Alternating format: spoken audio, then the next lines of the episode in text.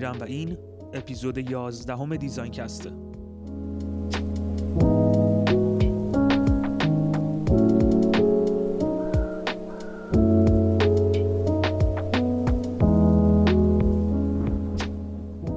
ه Design Cast پاتوقی برای designer هاست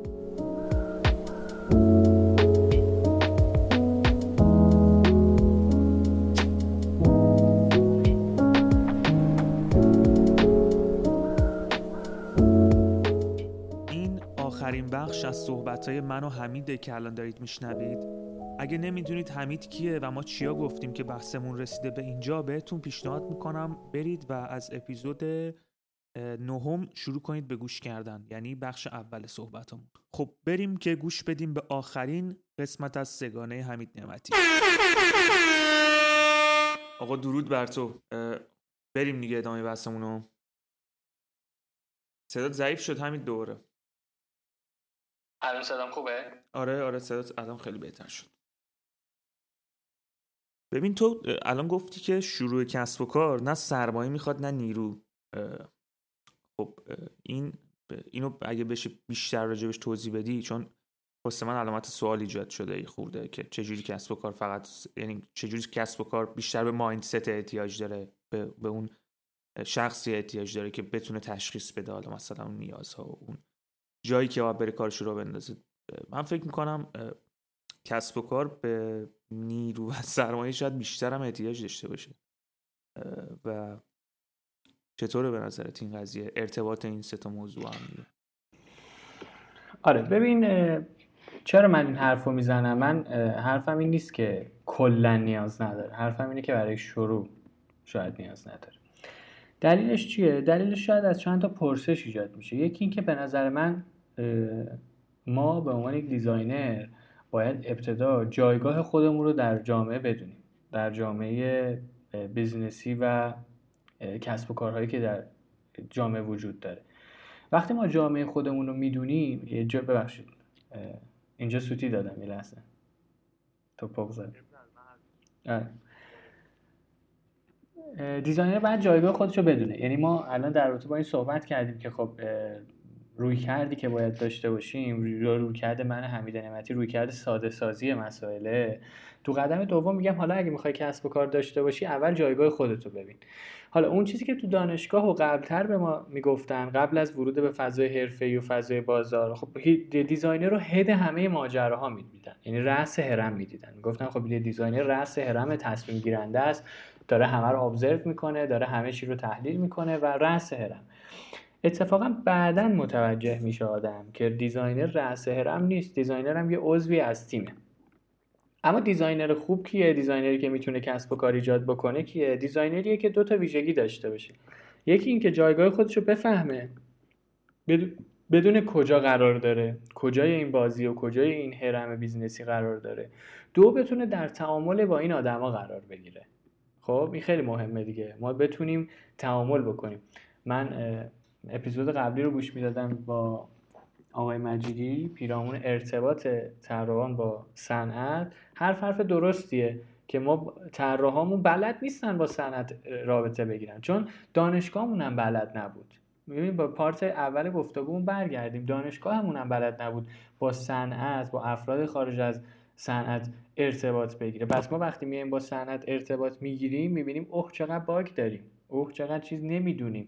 ما حتی گفتگو کردن با یه کارفرما گفتگو کردن با یه سرمایه گذار بلد نیستیم. و وقتی که گفتگو می‌کنیم معمولا نتیجه ها منفیه. معمولا اتفاق نمیفته پس اینکه ما جایگاه خودمون رو برای شروع کسب و کار بدونیم و بفهمیم خیلی مهمه. خیلی خیلی مهمتر از اینه که سرمایه داشته باشیم. و بیایم اون سرمایه حالا محصول تولید بکنیم. یه مثال برات می‌زنم امیر. مگه نبودند آدم هایی که توی این حوزه سرمایه هم داشتن شروع هم کردن ولی انقدر محصول خندهدار بود انقدر محصول بی ربط و پرت از حوزه دیزاین بود که خب جمع کردن شکستم خوردن. بعدم اومدن تو فضای دانشگاه به ما گفتن که همینه بازار ایران یه بازار رانتیه. نمیشه توش پیشرفت کرد نمیشه توش کسب و کار داشت نمیشه توش کاری کرد. غیر از اینه پس سرمایه هم بوده نشده. اما آره سرمایه به عنوان یه پیشران پروژه نیازه. نیروی انسانی و منابع انسانی به عنوان پیشران نیازن. اما اول هر کسب و کاری خود تویی. خود تویی هستی که فاوندری. من یه چیزی رو خیلی بهش معتقدم این که کسب و کارها شخصیتشون و فرهنگ سازمانیشون فرهنگ و شخصیت فاوندرشون هست. اگه تو به عنوان یه فاوندر تونستی بوت استریپینگ کنی تونستی ماشین تو بفروشی تونستی یه سرمایه خیلی خوردی جمع بکنی و کارتو شروع بکنی بعدا هم کسب و کار تو یکی کسب کار موفقی خواهد شد. چون یه طنز قدیمی هست که هر کی تو بازار ایران زنده موند همه جای دنیا و تو همه بازار زنده میمونه. می‌دونی انقدر این بازار شرایطش خاص و پیچیده هست. و فعلا همینه. یعنی تو نمی‌تونی بگی من در بازار ایران کار می‌کنم اما رفتارم رفتار اروپایی پس اینکه من میگم ما به سرمایه برای شروع کار نیاز نداریم اتفاقا به تفکر طراحایی نیاز داریم که می‌خوان وارد فضای business ی ایران بشن. و این بازار رو می‌فهمن. می‌فهمن چک کشیدن یعنی چی؟ می‌فهمن چک پاس کردن یعنی چی؟ می‌فهمن این تعامل چه شکلیه. حالا چرا؟ برمیگرده به تجربه قبلی. ما نداریم همین بهترین و ایدالترین حالت ممکن اینه که من یه استودیو بزنم با سرمایه شخصی و یه مدیر بیارم. بگم آقای مدیر تو بیا کارهای اجرایی منو یه سی ای او بیارم دیگه. بگم تو بیا کارهای اجرایی من انجام بده. نمی‌تونه و نمیشه. چرا؟ چون نه شناخت دقیقی از دیزاین دارن خیلی از مدیران عامل اجرایی. تو ببین در شرکت معماری مثلا پلشیر مدیر عامل یک آدمی بود که عمران خونده بود. خب یه آدم مثلا مهندس و فنی و ولی تو حوزه دیزاین تو نمی‌تونی استودیویی بزنی یه مهندس عمران بیاری که مدیر عاملت بشه مدیر عامل مجموعت بشه. نمی‌تونی. نمیشه. به نظر من نمیشه.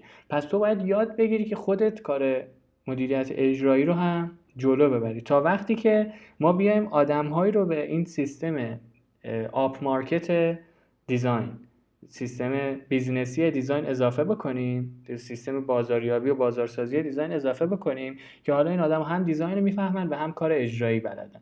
ولی شرایط فعلی جامعه design کشور ما برای شروع کسب و کاری که مبتنی بر design ه کاملا bootstrapping ه یعنی تو کاملا باید خودت وسط باشی خودت باید شب بیدار بمونی خودت باید پروژه ها رو برسونی و در کنارش سعی بکنی که تیم سازی بکنی سعی بکنی که آدم رو در کنار خودت پرورش بدی که توی تیم تو سالها موندگار بشن و بمونن. این اون مشکلی بود که من توضیح منابع انسانی بهش برخوردم که ما آدم هایی که افرادی که مهارت داشته باشن ایده پردازی بتونن بکنن خلاق باشن و همزمان آدم هایی باشن که یک مقدار نظم داشته باشن یه مقدار لویالتی به سیستم داشته باشن نداریم.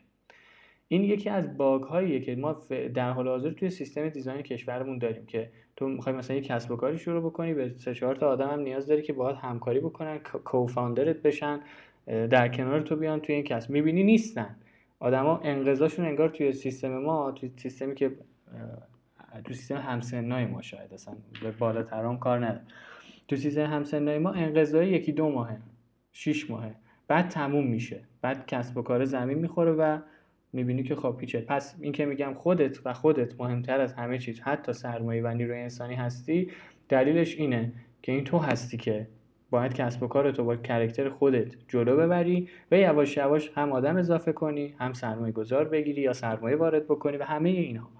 ضمن این که برای design به نظر من زوده که در ایران کمپانی باشه. design در ایران چون خودش استارتاپ کسب و کارهاش هم باید خیلی استارتاپی باشن.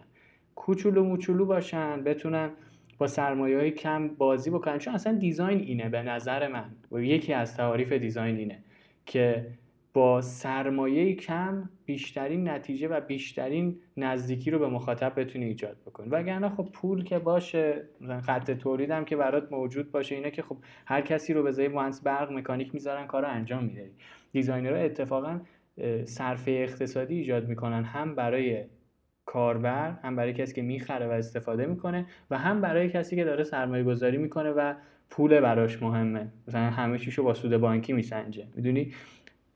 designer این وسطه. designer وسط این هرم است. اون بالا نیست. مگر اینکه برسی به نقطه ای که انقدر سرمایه داشته باشی که بگی من در design حرف خودم می‌زنم. okay من دیگه به هیچکی کار ندارم. حتی اگه محصولم اومد تو بازار هیچکی هم نخرید. عیب نداره. اصلا کاربر نسبت بهش نظر به نظرش منفیه. اون okay اون اون اینه که تو خودخواهانه یا چی بگم مصر باشی به اینکه نظر design من درسته خطی که من می‌کشم درسته محصولی که من تولید کردم درسته. پس با سرمایه خودم هم میسازمش با شکستم خوردم خوردم. مخاطبم نخرید نخرید.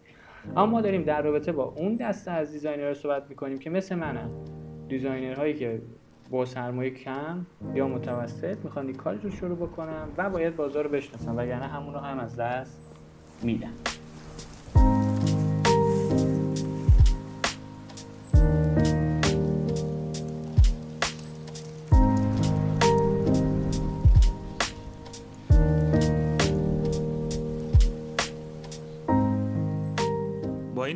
جمله که گفتی من راستش خودم موافق بودم ولی خواستم سواله رو بپرسم که اگه بعدا یکی این پادکست رو شنید کاملا متوجه منظورت بشه که یعنی چی خود اون شخص مهمه. چون designer مثل یه مثل یه حلقه میمونه.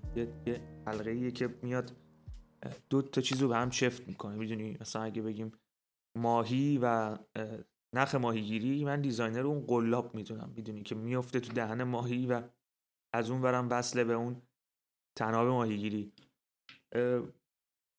اینکه آدمای کارآمد وجود ندارن اینکه اشخاصی که از این سیستم میان بیرون کارآمد نیستن در ابتدا که مشخصه دیگه. گفتیم وقتی که خود این سیستم مشکل داره و کسایی که دارن ادارش می‌کنن سیستم های دانشگاهی منظورمه وقتی اینو مشکل دارن خب از اون برم ما طبیعیه که یه همچین خروجی عجیب غریبی داشته باشیم.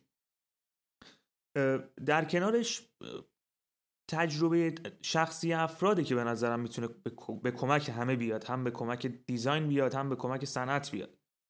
اینکه designer بتونه با یه راه حل کوچیک designer ی که نه پول داره نه نیرو داره نیروی کار بیشتر داره با اینکه فقط بره پروپوزالش رو pitch رو آماده کنه ببره بده به یه کارفرمایی بگه آقا من می‌تونم همچین سودی بهتون برسونم. من می‌تونم اینقدر صرفه اقتصادی تو سیستمتون ایجاد کنم. من سلیقه مردم رو شناختم و حداقل می‌تونم چیزی design کنم که تا حدودی فروش بره. محصول تو از الانش بهتر کنه. من می‌تونم چند قطعه از محصول حذف کنم. من می‌تونم کارایی محصول بهتر کنم. همین رو هم به نظرم اگه جسارتش وجود داشته باشه اگه اون دیسیپلین توی افراد وجود داشته باشه واسه رسیدن بهش به نظرم می‌تونه نقطه شروعی بشه برای ران کردن کسب و کار دیزاینرها به عنوان سرویسی که دارن ارائه میدن و بتونن توش موفق بشن. یعنی من فکر می‌کنم روی این, روی این قسمت بحث ما روی یه, صفحه ایم الان داریم. روی این قضیه توافق داریم و کاملا می‌دونیم که چه اتفاقی باید بیفته تا این جوانب مختلف این قضیه جور بشه. اما همونطور که می‌دونیم مهمترینش در واقع همون head داستانه همون شخصیه که داره operate می‌کنه کل اون سیستم و اون کسب و کار رو که در ابتداش خب خود designer هست. و این خیلی مهمه. توی حوزه ما به نظر من خیلی مهمه که یه designer اتفاقا خودش founder هم باشه. چون design عموما حرف جدیده. design عموما راه حل جدید دادنه. یعنی اون وضعیت قبلی و وضعیتی که ثبات داشته رو به هم ریختنه. منتها این به هم ریختنه باید با چنان ریزکاری و دقتی انجام بشه که هم کارفرمایه به تو چیز می‌کنه اعتماد می‌کنه و همون کاربره به تو اعتماد می‌کنه. مثال های خیلی مختلفی وجود داره. مثل ورود مثلا اپل به بازار.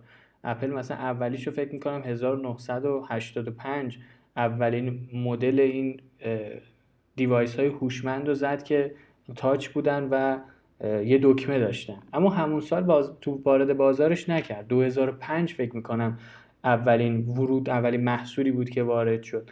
و قطعا دلیل داشته و هزاران محصول این شکلی میشه مثال زد که پیش از زمانه خودشون آمادگی ورود به بازار داشتن اما نگاه کردن که این پرسونای من این کاربر من این جامعه من پتانسیلش رو داره یا نه. نوکیا این اشتباه کرد مایکروسافت این اشتباه کرد. شکستم خوردن محصولشون هم دفرست بست نشد. دفرست بست همون اپل شد. درسته؟ اون موند اون نشون داد که از امروز این چیزی که من میگم درسته این شکلی. این اشتباه رو ما کجا می‌کنیم در ایران؟ ما میایم به جای اینکه می‌خوام دو تا واژه صحبت بکنم. واژه آینده پژوهی واژه فرصت پژوهی. ما به جای اینکه بیایم فرصت های پیش روی جامعه یا فرصت های پیش روی جامعه در مدت زمان کوتاه رو ببینیم عموما داریم در مورد آینده حرف می‌زنیم. سیستم آموزشی کشور ما این شکلی بوده.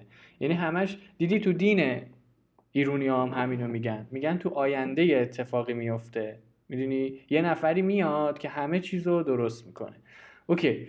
این وعده دادن و اینا تو رشته تخصصی ما به نظر من خیلی خیلی خیلی مزهکه که ما بیایم صرفا در مورد آینده حرف بزنیم. بگیم آینده این شکلی میشه.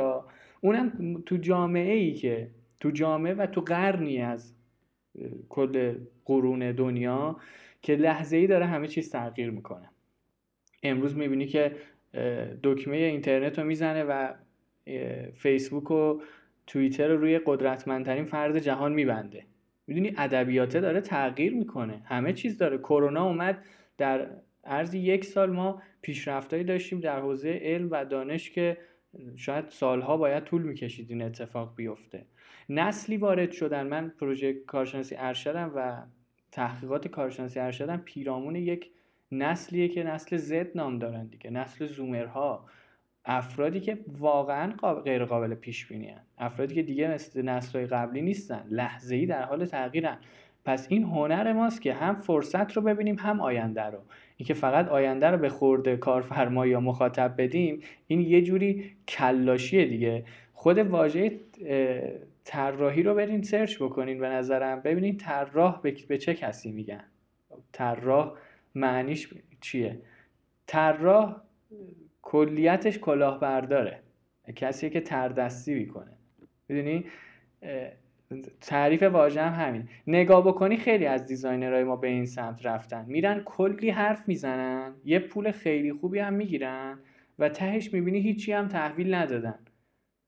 نه تنها پروژه خراب میشه دیدگاه صنعت داره خراب میشه و دیدگاه اون کارفرمایه داره خراب میشه اصلا design و designer هم دارن خراب می‌کنن. میرن یه پروژه می‌گیرن کلی حرف می‌زنن کلی استراتژی و بعد به مرحله اجرا. اینو بگم توی فضای کسب و کار. تو فضای کسب و کار واقعا حرف زدن راحته.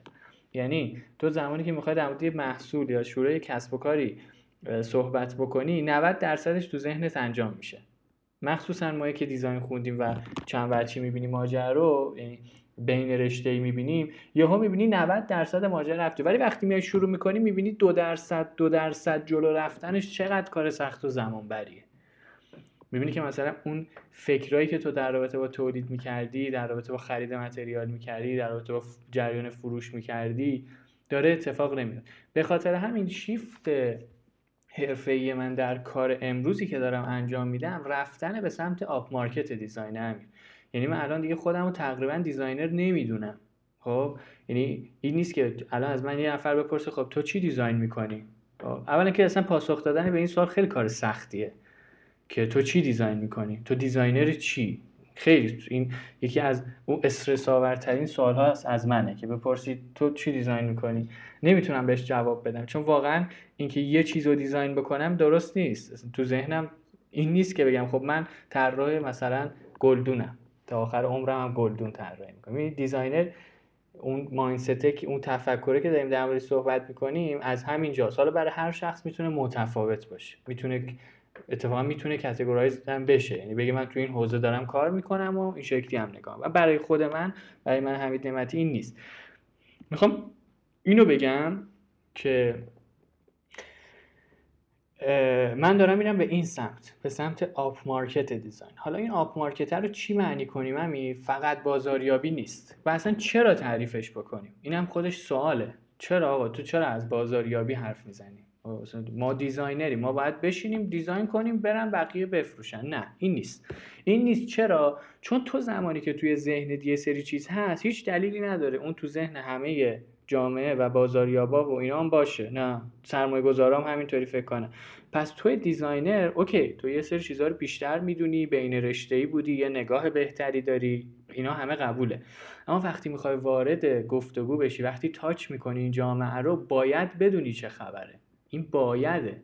یعنی مسلمه که تو باید بدونی که در بازار چه خبره. حالا دو تا حوزه به نظر من. توی up market باز میشه برای ما designer ها. یکی اون بازاریه که وجود داره اون فرصت پژوهی است. یعنی تو میری می‌بینی چی وجود داره چی کار میشه کرد.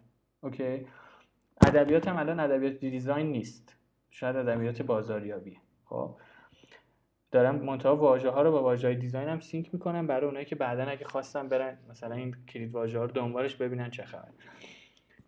تو حوزه دوم یعنی یکی اینکه بری تو فرصت پژوهی کنی بازاریابی کنی ببینی اصلا چی نیاز جامعه است چی میشه دیزاین کرد چه محصولی میشه داد کاری که تو استودیو انجام میدیم ما دو اینکه بیای بازار سازی بکنی. این شاید معادل آینده پژوهیه. شاید. شاید معادل آینده پژوهی در دیزاین. چون کار سختیه که تو بازار سازی بکنی. اگر بازار سازی کردی میشی دفرست بست دیگه. یعنی یه محصولی رو وارد می‌کنی که تو بازارش رو ساختی.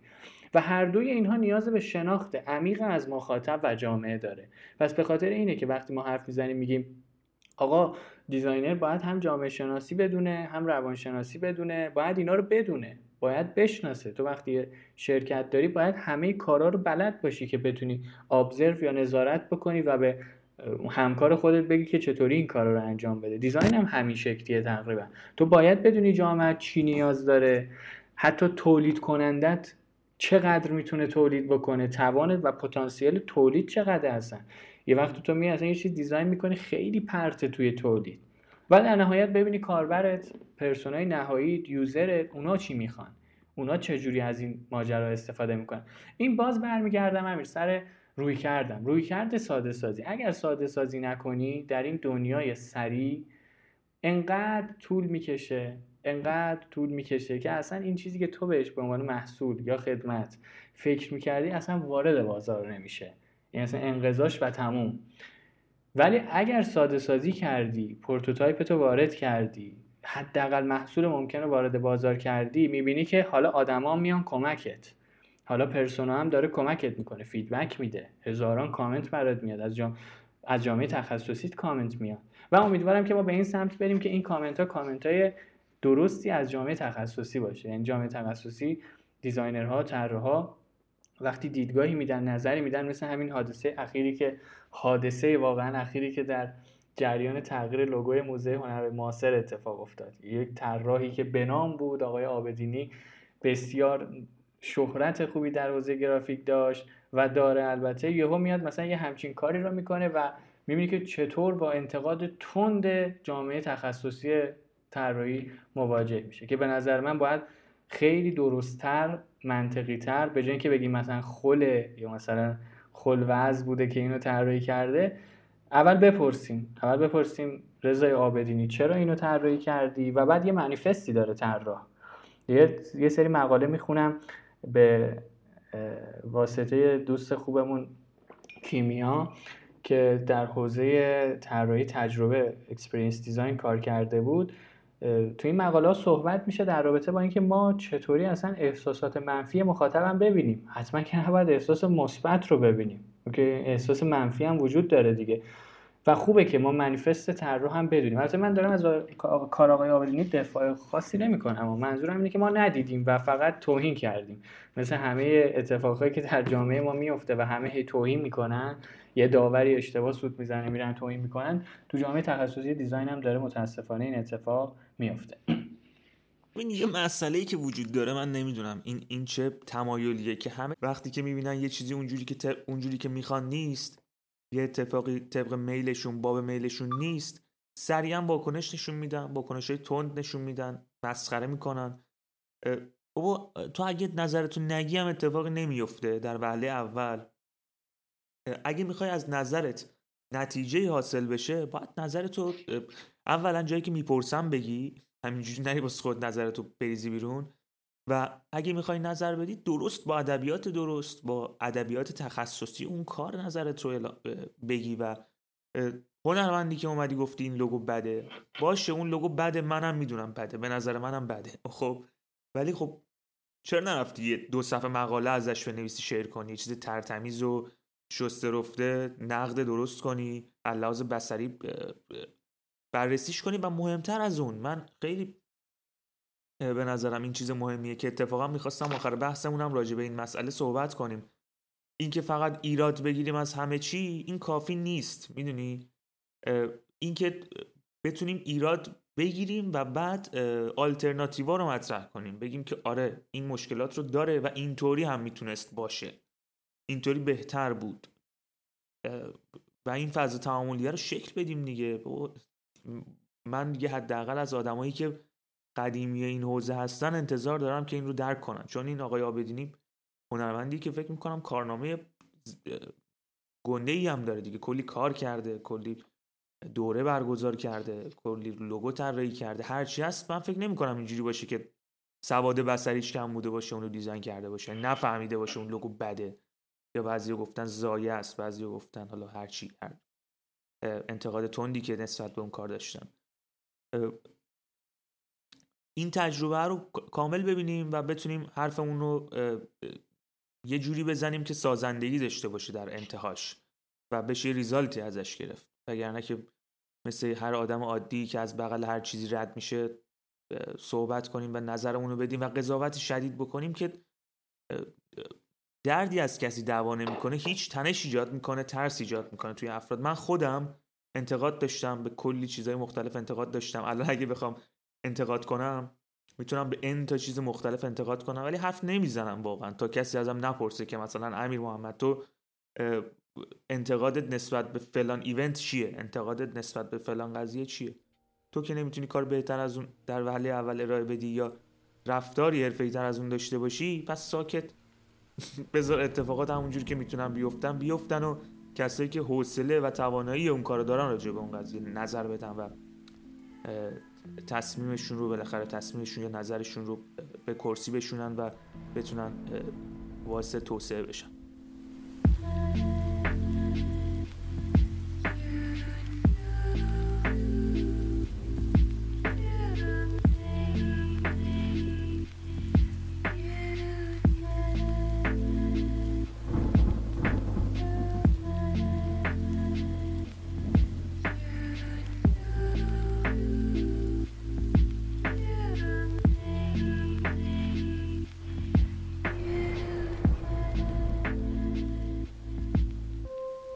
که الان می‌خوام ازت بپرسم شخصی راجع به خود خودته اول از همه بهم بگو که حمید نعمتی 25 سال آینده رو کجا می‌بینی و فکر می‌کنی که چه وضعیتی هستی چیکار داری می‌کنی و ویژنت از اون آینده خودت چیه؟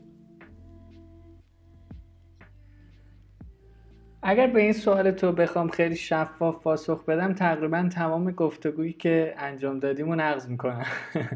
یعنی دارم آینده خودم رو میگم به تو. من سعی می‌کنم در فرصتی که پیش روم هست در 25 سالگی که انرژی این رو دارم که کسب و کاری رو راه بندازم انرژی این رو دارم که در کسب و کارهای مختلفی مشارکت بکنم بتونم دانش خودم رو اون چیزی که یاد گرفتم رو تجربه بکنم سعی می‌کنم این فرصت رو از دست ندم. در حال حاضرم همین کار رو دارم می‌کنم. ساعتهای بیشتری کار می‌کنم ساعتهای بیشتری تجربه می‌کنم و ساعتهای بیشتری دارم خودم رو آزمایش می‌کنم. اینکه واقعا 25 سال دیگه کجا هستیم چه می‌کنیم و چگونه آدمی هستیم اصلا در کدام یک کدام نقطه از این جغرافیا قرار گرفتیم به نظر من سوالیه که اصلا نباید بهش پاسخ داد. باید گفت که ما باید لحظه رو زندگی بکنیم و توی لحظه پیش بریم باید تجربه بکنیم و این تجربه هستن که ما 25 سال آینده رو می‌سازن. و اگر می‌خواستی این جواب بگیری که در ایران هستی یا مهاجرت کردی پاسخ همینه که من سعی می‌کنم چه در ایران چه اگر تصمیم به مهاجرت باشه تو هر دوتا محیط و context اتفاقی که دارم رقم می‌زنم اتفاق مثبتی باشه. positive design بکنم به اصطلاح. اون اتفاق مثبت رو تو زندگی خودم اول و بعد تو زندگی بقیه ایجاد بکنم. پس 25 سال آینده برای من در این نقطه و این ساعتی که با هم گفتگو می‌کنیم تعریف نشده است. من فکر می‌کنم 25 سال آینده رو تجربه های من در همین سن و سالی که دارم پیش میرم و سالهای آینده می‌سازه. دوست داشتم که ازت یه سری چیز بگیرم یه سری کلید واژه بگیرم که بعدا بتونم با اونا اذیتت کنم ولی متاسفانه موفق نشدم. سوال بعدیم سوالیه که به نظرم اینم ولی از این جواب نده دیگه. یه جواب درستتر بده. اینجا سعی کن که بخوای یه چیز استریت فوروارد بگی بریم توش. بتونیم بحث کنیم و بعدا اذیتت کنیم یکم. اینجوری که حال نمیده اصلا. سوال بعدی اینه که به نظرت با توجه به تجربیات شخصی که داشتی design design از توش پول در میاد. designer می‌تونه پول در بیاره اصلا یا نه؟ باید بره کار دیگه کنه. و بیفته تو حوزه‌های دیگه ای که بتونه پول در بیاره. designer می‌تونه پول در بیاره اما اگر designer بخواد خیلی آرتیستی فکر بکنه خیلی دورتر از اون واقعیت جامعه فکر بکنه و در ایدئال های خودش بشینه تو اتاقش موسیقی گوش بده طراحی بکنه و لذت ببره. به اصطلاح یه چیزی رو من همیشه میگم. تو گفتگومون هم اشاره کردم. می‌خوام از این واژه هم استفاده بکنم. خیلی واژه خوشمنظری نیست. اما اینکه designer به فکر ارضا کردن اون نیازهای فکری خودش باشه و خودش لذت ببره از این ماجرا نه design نمی‌تونه پول در بیاره. اما اگر designer از اون حالت بیاد پایین و خودش رو تو همتراز جامعه و اشخاصی که داره باش زندگی می‌کنه قرار بده و این تجربه رو اونجا انجام بده و لذت هم ببره اون موقع بله design در ایران بسیار پول سازه بسیار رشته که میشه ازش پول در آورد و در آینده این خیلی بیشتر هم میشه. چون یه نکته که شاید باید بهش اشاره کرد اینه که امروز من در business خودم مواجه هم با کمپانی های بزرگی که سالهای سال دارن کار می‌کنن و به امروز که داریم با هم صحبت می‌کنیم حالا به خاطر کرونا به خاطر وضعیت اقتصادی یا هر چیزی به بنبست های رسیدن که اون بنبسته تنها پاسخش design ه. اون بنبسته تنها پاسخش حضور یک designer در تیمش و حضور یک تیم design ه که می‌تونه اون بنبست رو رفع بکنه. چرا که رویکردها داره به سمت رویکردهای خلق ارزش های جدید خلق ثروت از خلق ارزش هایی که design ایجاد می‌کنه و محصولاتی که مخاطب حالا دیگه می‌فهمه. اگر تا چند سال پیش نمی‌فهمید حالا خوب می‌فهمه. اما یه نکته هست. اونم اینه که مخاطب فعلی در جامعه ما افرادی هستن که دیزاین رو بسیار خوب می‌فهمن بسیار خوش سلیقه هستن بسیار زیبایی شناسی خوبی دارن اما اکونومیک باید باشیم اقتصادی باید باشیم و اون محصول یا اون چیزی که داریم بهشون ارائه میدیم باید چیز اقتصادی باشه. سوال بعدی من اینه که اگه حمید نعمتی برگرده به پنج سال پیش چه کار تو حوزه تخصصیش چه کارهایی رو می‌کنه و چه کارهایی رو نمی‌کنه. از چه آدمایی فاصله می‌گیره و سعی می‌کنه به چه آدمایی نزدیک شه. اگر پنج سال پیش برگردم توی این حوزه کاری که می‌کنم اینه که دیزاین رو انتخاب می‌کنم باز. خیلی قاطعانه این کار رو انجام میدم. دیگه هیچ تردیدی ندارم که دیزاین از فضای دانشگاهی کاملا فاصله می‌گیرم. از دوستای دانشگاهی نه اما از فضای دانشگاهی فاصله می‌گیرم. متاسفانه فضای دانشگاهی و فضایی که عموما آدم های شکست خورده من خیلی هم این واژه رو گفتم. شاید بعدا هم هی بخوام بگن که چرا اینقدر اینو گفتی. اما واقعا دلم می‌خواد بگمش برای اونایی که تازه تو دانشگاه هستن. فضای دانشگاه یک فضای بدون امیدیه که آدم توش هستن که موفقیت رو در رفتن از ایران و در حضور در سیستم های مافیایی رانتی می‌دونن. من معتقدم اینطوری نیست. یعنی تو اگر در اینجا موفق بودی در یک کشور دیگه هم موفق خواهی بود. یعنی تو به عنوان یک شخص. اما درسته اینجا بسترها دچار مشکله. اینجا قطعا سیستم اقتصادی سیستم رانتی و مافیاییه. اما این خصوصا برای یک designer برای کسی که حرف از خلق ارزش می‌زنه برای کسی که حرف از چیزهای جدید داره می‌زنه نباید بنبست باشه. ما باید از اون فضای ناامیدی خارج بشیم به عنوان یک designer و اتفاقا این وظیفه ماست که به جامعه امید بدیم. در همه مسائل در با محصولمون ما وظیفه‌مونه به جامعه این امید رو بدیم که تو می‌تونی better life داشته باشی می‌تونی زندگی بهتری داشته باشی توی این همه بدبختی و بیچارگی و اینها ولی می‌تونی. این این این امید دادن وظیفه من تو پس من دانشگاه رو به طور کلی می‌ذارم کنار و آدمهایی رو می‌ذارم کنار که سعی کردن که من و امثال من رو ناامید بکنن. با گفتن همین حرفا. که نه نمیشه و ما رفتیم نشده و خب شاید تجربه شما بد بوده شاید شما اشتباه رفتی. نه میشه امیر قطعا میشه. من خودم تجربهش کردم که می‌شود و می‌تونیم این کار رو انجام بدیم. با دیزاین هم می‌تونیم پس به دیزاین بیشتر بچسبیم و از های ناامید و فضاهایی که توش ناامیدی خارج بشیم. این جو تعاملی هم ایجاد بکنیم. اینجا جا داره که من به عنوان یک شخص که هم همکلاسیت بودم هم دوستت بودم و هم امروز همکارتم در فضای تخصصی از تو تشکر بکنم که یک فضایی رو ایجاد کردی که متناسب با این شرایط فعلی جامعه هم هست و ما میشینیم در رابطه با دغدغه‌های ذهنیمون و اون چیزی که در مورد دیزاین یاد گرفتیم یا یاد نگرفتیم صحبت می‌کنیم و بقیه هم میان میشنون یه نظری میدن یه فیدبکی میدن. همین باعث میشه که ما پیشرفت کنیم. همه ما انگاری که دست همدیگر رو گرفتیم و داریم همدیگر رو می‌کشیم بالا. این دیگه فکر می‌کنم به عنوان پروژه شخصی از طرف من حداقل کاری بود که حس می‌کردم می‌تونم انجام بدم که حالا در واقع این کار منم دارم انجام نمیدم. این کار تو داری انجام میدی و تو تجربیات با ارزش تو در اختیار بقیه می‌ذاری و همینطور بقیه مهمونایی که میان توی این پادکست شرکت می‌کنن. در واقع این کار شما دارید انجام می‌دید و این پادکست هم پادکست خود شماست. یه چیزی گفتی گفتی که دانشگاه رو می‌ذارم کنار و اینکه از دانشگاه فاصله می‌گیرم. خیلی جالبه. تو این چند وقت یه سری از این بچههایی که تازه وارد دانشگاه شدن با من یه جوری ارتباط برقرار کردن دایرکت دادن صحبت کردن که وای ما فضای دانشگاهی تجربه نمی کنیم ما دانشگاه نیست. من به همهشون همینو گفتم. گفتم که آقا ول کنید. الان شما باید از خداتون باشی که فرصتتون وقتتون تلف نمیشه به خاطر دانشگاه و حاشیه هایی که داره و آدمایی که می‌تونن ناامیدتون کنن کلی. اهم از استادا و سالبالایی و افراد مختلف. بشینید. الان دیگه دوره که تو به هر data یی بخوای به هر مقاله و آموزش و course ی که بخوای آنلاین دسترسی داری بهتر از همه. بشینید تو خونهاتون فرصتاتون رو دریابید skill اتون رو افزایش بدید حتی بازاریابی حتی marketing همه رو دورهای آنلاینش رو ثبت نام کنید ببینید. و در اولین فرصتی که وضعیت lockdown و کرونا اینا یه خورده تعدیل شد بزنید از خونه بیرون و نترسید و وارد بازار کار شید.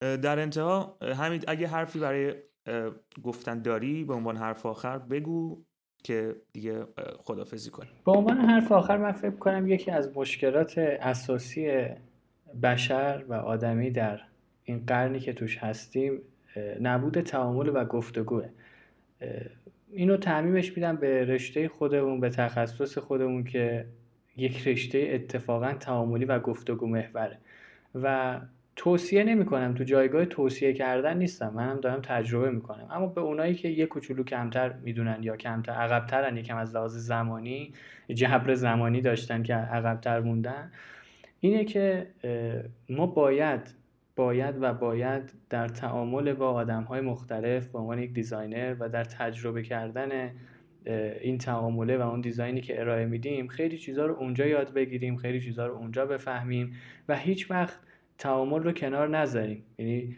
یه متعالی بودنی رو تو ذهنمون فکر نکنیم که خب من میشینم موزیکم گوش میدم طراحی می‌کنم حالا شد شد نشد نشد.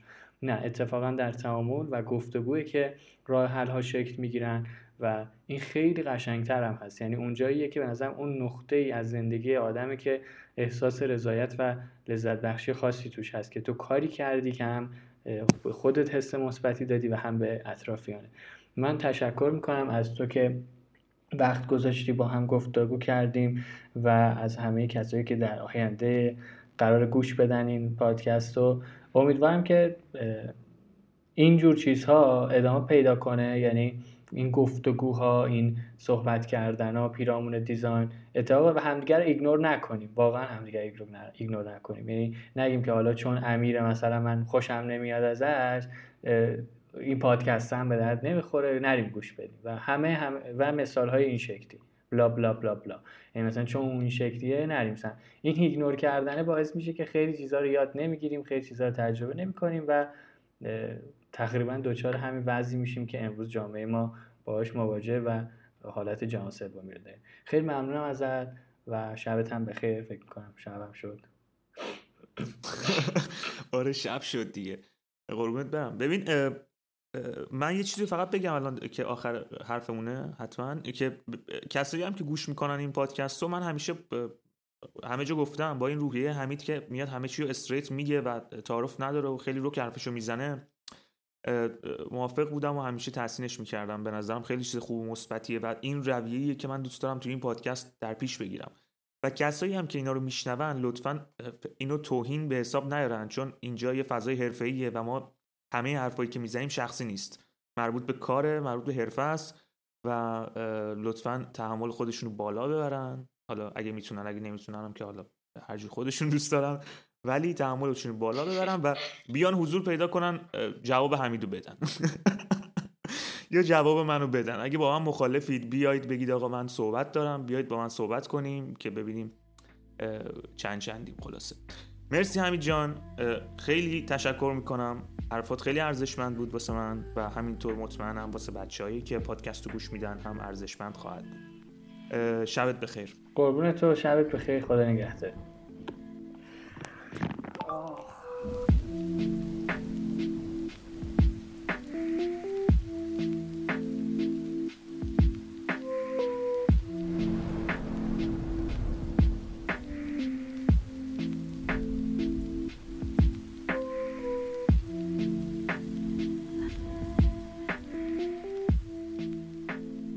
ما رو می‌تونید از کانال تلگرام و کست باکس بشنوید. اگه داستانی برای تعریف کردن دارید می‌تونید تو اینستاگرام direct بدید. اگه سوالی یا نظری دارید درباره حرفایی که زدیم یا می‌خواید چیزی بگید حتما از تلگرام واسم voice بفرستید. در آخر هم یادتون نره صفحه دیزاین کست رو تو اینستاگرام follow کنید. دمتون گرم.